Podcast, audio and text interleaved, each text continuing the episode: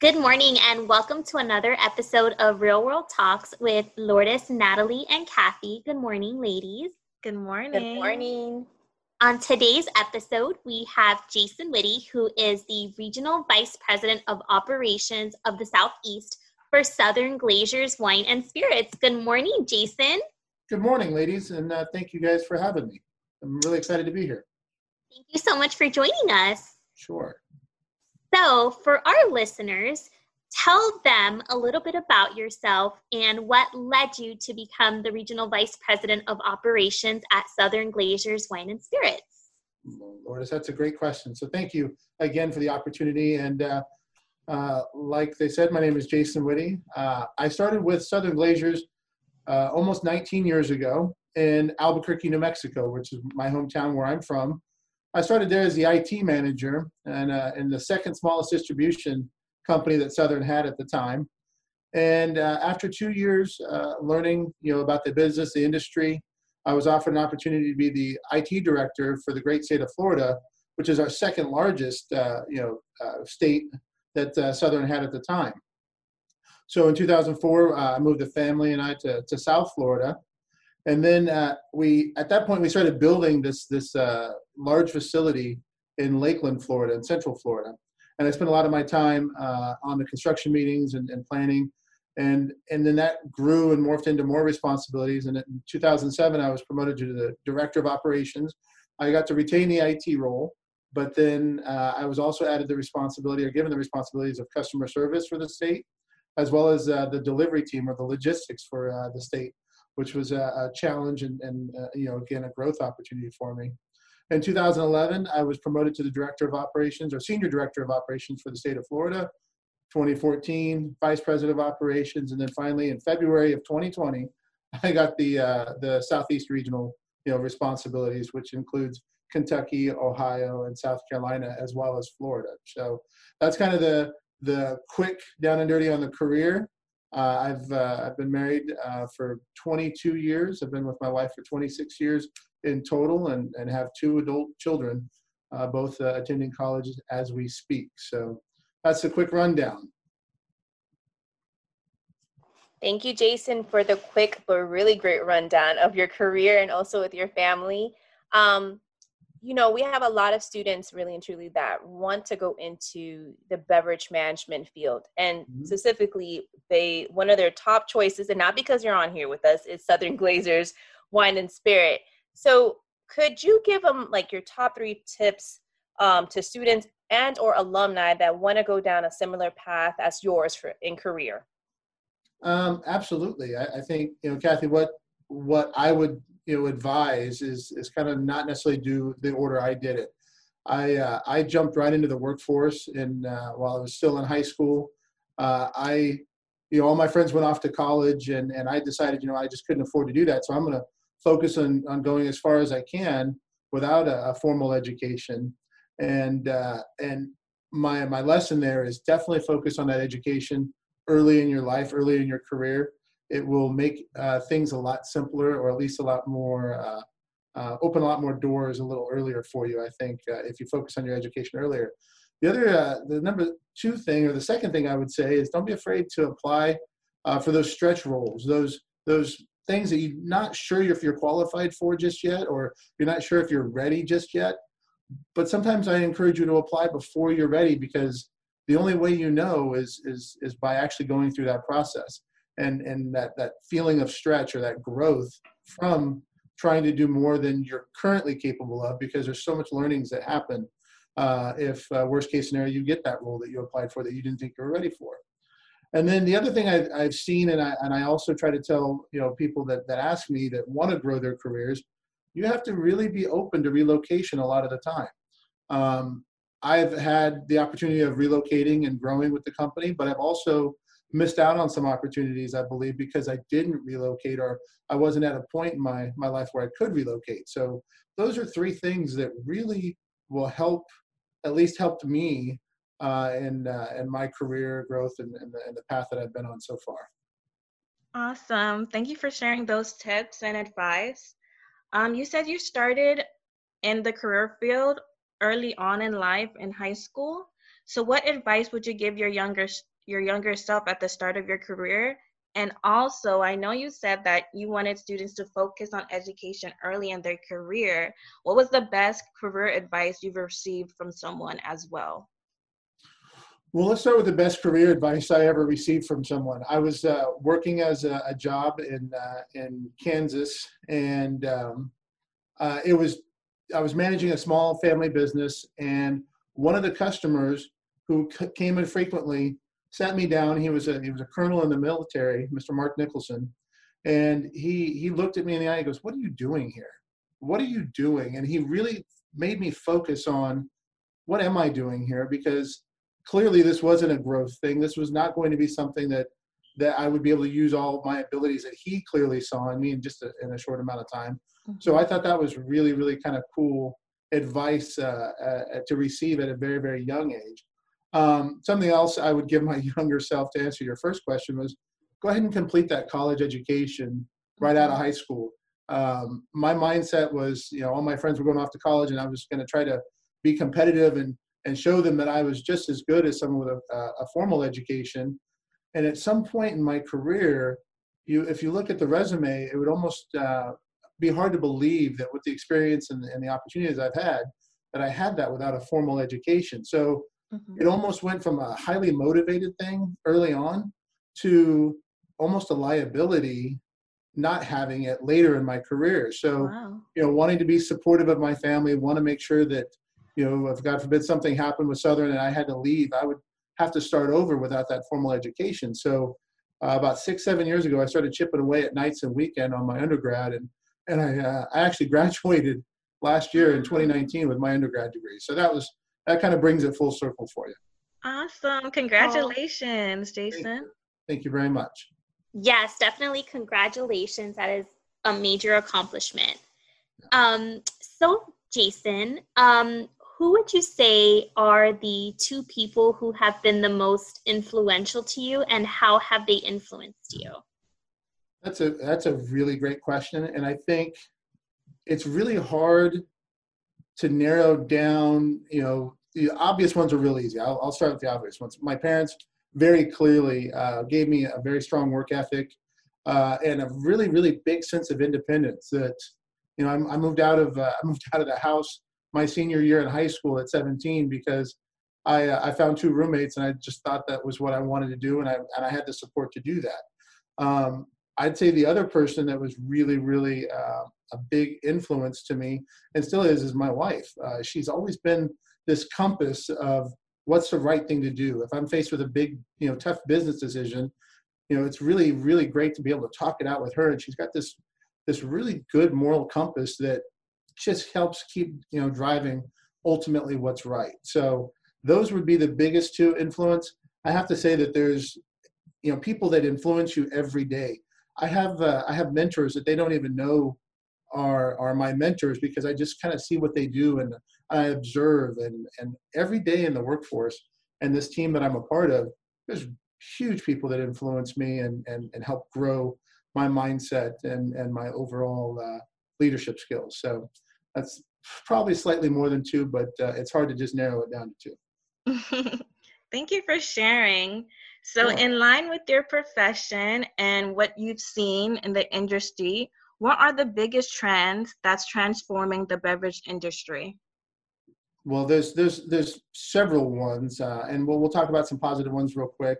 Mm-hmm. Uh, canned wines and spirits are, are a really big trend right now. There's a, a lot of focus on on four pack and six pack cans. Uh, it seems to be a, a, convenience thing. It's right at the right price point for the consumer. I think it's hitting uh, a generation that is very interested in, in, in that type of product.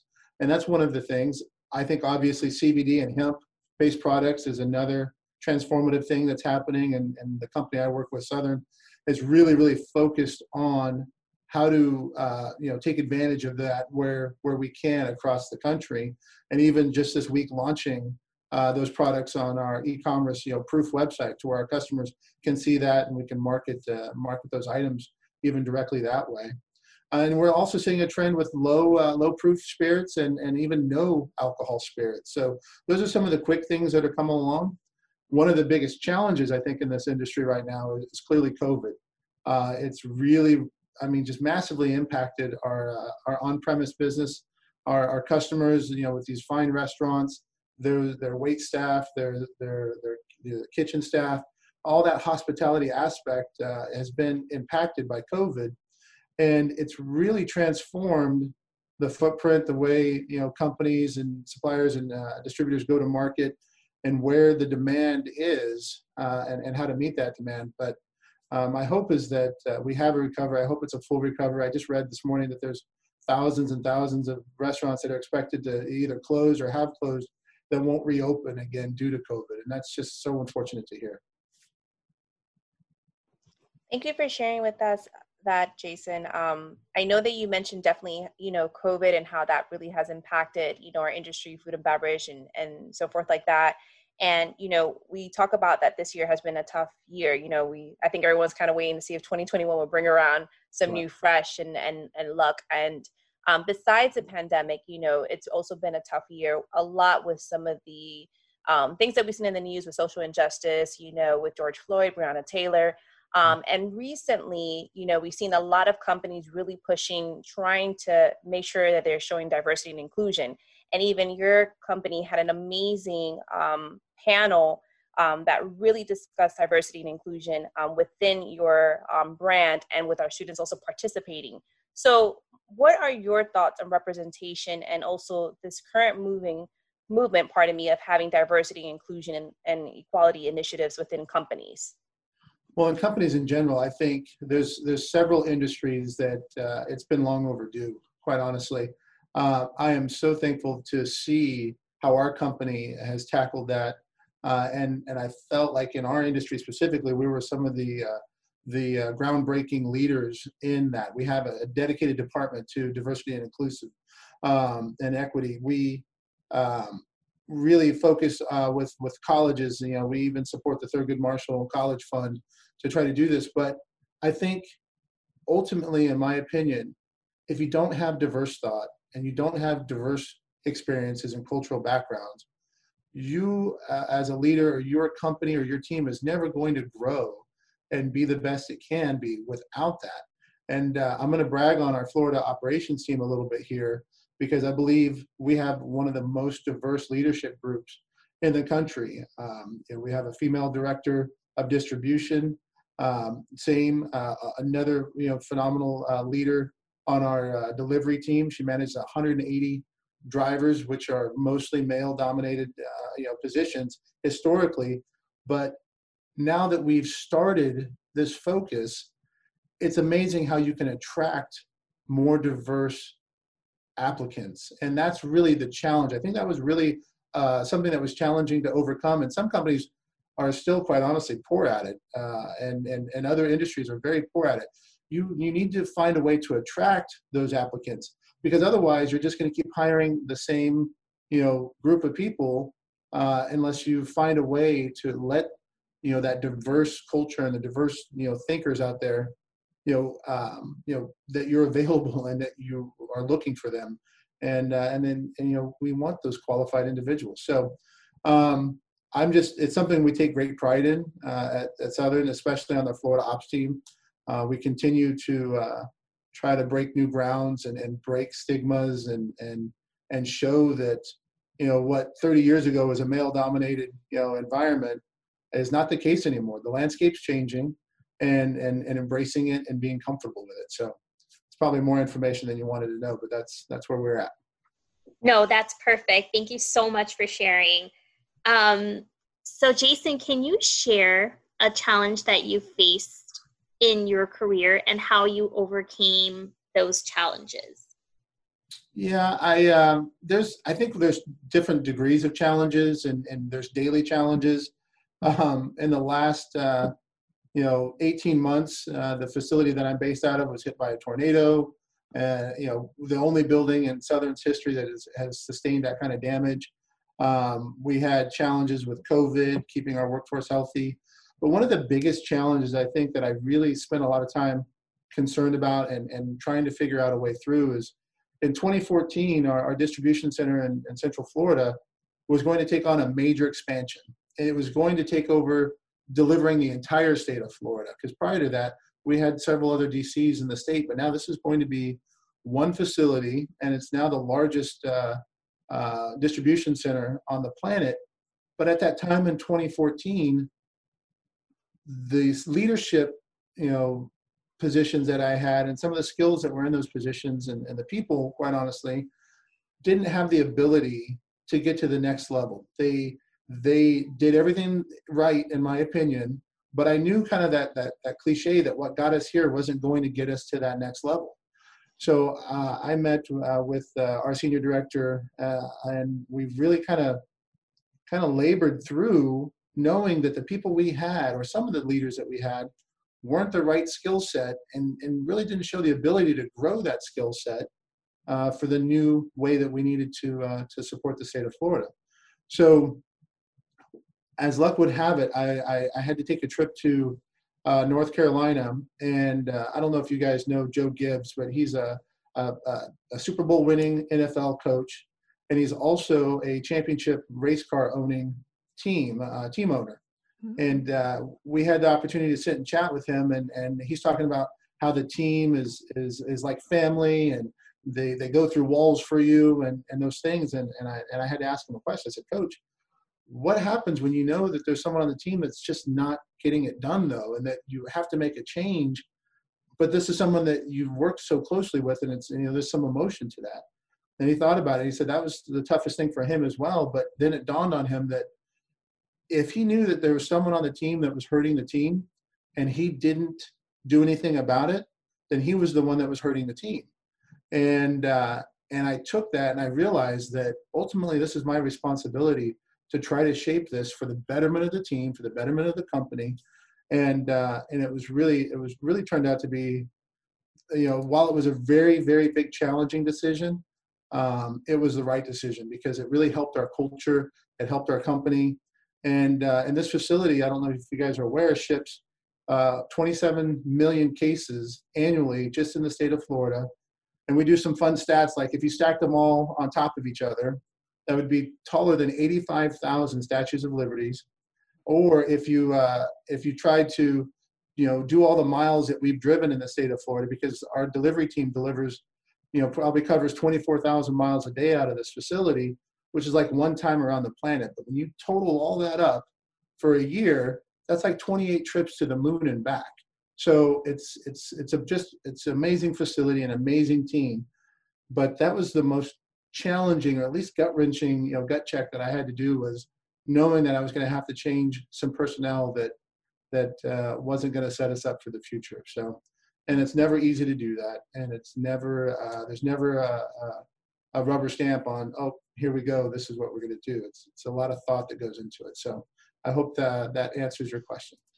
It does, and I certainly agree. I'm glad you shared this challenge to show that um, to show to our audience that if you stumble or if you struggle with certain things that you can can always overcome it and to think about the betterment of the team um, to move forward. So yes. So jason um, mm-hmm. my question is if you were a brand what would be your motto and if you can't think of a model for yourself is there like a certain quote or a model that that you admire or inspires you so Natalie, there's two quotes that really, really uh, inspire me, and, and I'm, I'm sure my team is tired of me saying them, but uh, I'll say them. but one of them is uh, the harder you work, the luckier you get. And I believe that was uh, Goldwyn Mayer. He was uh, the, the head of MGM at one point. But my favorite one that I even have on my wall uh, here in my office that I look at every day is smooth seas do not make skillful sailors. And that's an African proverb. And, and it really speaks to me to the fact that any person can operate a boat when the seas are smooth. It doesn't require very much skill set, maybe a little navigation. But when you have stormy seas, rough, rough waves, uh, mechanical issues on that boat, that's when you really start learning how to navigate. That's really when you start learning this extra skill set that makes you special or different than someone who can just handle the, the, the boat when the water's smooth. So, you know, that smooth seas do not make skillful sailors applies to this operations team that I get to be a part of because they've they've been through a, a tornado. We get hurricanes through Florida all the time, and that skill set that they develop for reacting to those crises and emergencies when things like COVID does come along, and we need to keep our uh, 700 plus operational employees working and healthy, it's not as big of a crisis as it would have been if they hadn't had that other skill set. So that uh, that's my favorite one for sure. Smooth seas do not make skillful sailors. I love that. I'm going to start using that. Sorry, Jason. I didn't come up with it, so it's great. So thank you for sharing. Sure. Um, with the holidays coming around um, and New Year's, what would you say is your beverage or spirit of choice to celebrate? And what is your New Year's resolution?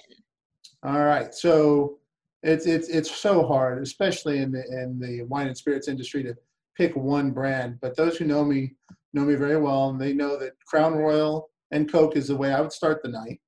I would transition, you know, sometime to a Tito's and cranberry, um, you know, as the as the midnight hour got closer, and of course, who doesn't uh, have a glass of champagne uh, to celebrate uh, the you know welcoming you know 2021? So that uh, that's my plan for New Year's. Uh, I will be at home for that entire uh, process. I think you'll find that people in our industry do not go out much, you know, especially in COVID, you know, for this for this New Year. So there's a lot of planning at home parties that I think are, are, are coming around. And my New Year's resolution is really to seek more contentment um, everyone talks about, oh, I, I want to be happy. And, and in my mind, happy is like a moment. I'm happy about that situation, or I'm happy we accomplished that. But contentment is happiness over a longer period of time. So that's, that's what I'm going to strive for in 2021. Thank you so much for that, Jason. I love it. Um, when you said Crown and Coke, I was like, "That's I'm a Crown and ginger ale type girl." So mm-hmm. I like the way you started and end with champagne. Yep. Um, now, this last question, I was telling Natalie, I'm like, I love this question because I've been asked this before and it was like kind of tough. If you met a genie who offered you three wishes, what would you wish for? And see, I mean, I think there's always going to be a couple ones that you just you can't be selfish about. You have to, first and foremost, solve all the environmental challenges that we have on this planet. Um, I think that would be an amazing thing to not have to worry about our, our limited resources and and and the environment. If we could solve those, number one, that would be my my first one. Number two, we got to solve world hunger, right? I know that sounds cliche, but that would be the very second thing that if I had a genie that would do that, that would be the easy easy ask. And the third one, I'm sure no one's ever said before. So, uh, you know, I would have I would ask to have the ability to be the world's best drummer on the planet.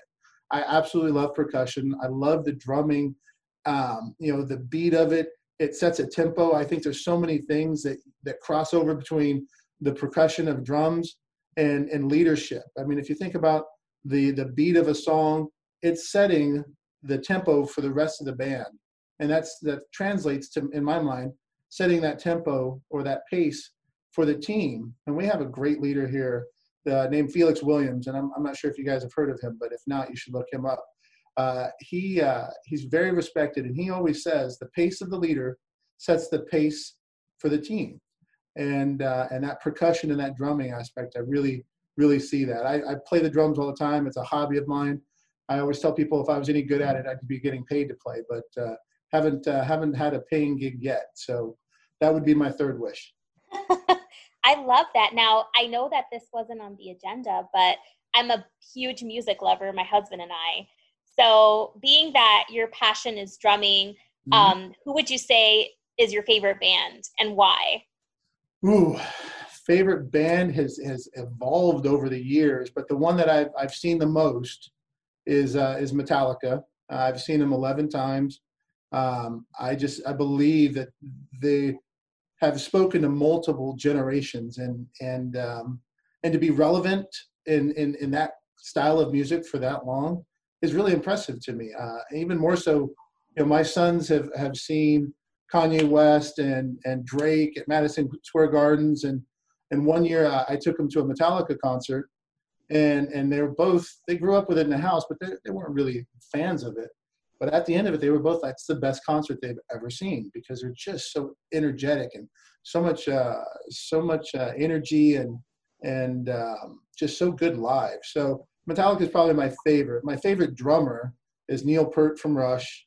Uh, just an amazing musician. He wrote a lot of the songs. Um, if you if you haven't heard Rush, you should definitely check them out. Um, but Carter Beauford from Dave Matthews Band is an amazing drummer. Um, there's just so many. Shannon Larkin from Godsmack. I could go on, ladies, all day. So I will stop there. No, that's uh, it's great. I love hearing about this. You know, I, I love Metallica too. My husband and I. Um, I've never seen them before personally, but they're on my kind of bucket list. Yep. Um, but you have great taste in music. Um, I love it. Um, I've actually seen U2 live here at the Hard Rock Stadium. I bet that was and, Yeah, they. I was literally within feet of uh, Bono. I was on the floor. So um, great so music cool. taste. Yep, love it. Well, thank you so much, Jason. That concludes um, our podcast for today. Um, we appreciate the time that you took to speak with us. You answered some great and fabulous questions for our listeners and for us too. Excellent. Thank you. Of course. And for our listeners, tune in next week for another episode. Thank you again, Jason. We appreciate it. Natalie, Lourdes, Kathy, thank you so much. Appreciate the time and uh, and take care. Have a great rest of your week. You too. Thank you. Bye. Bye bye.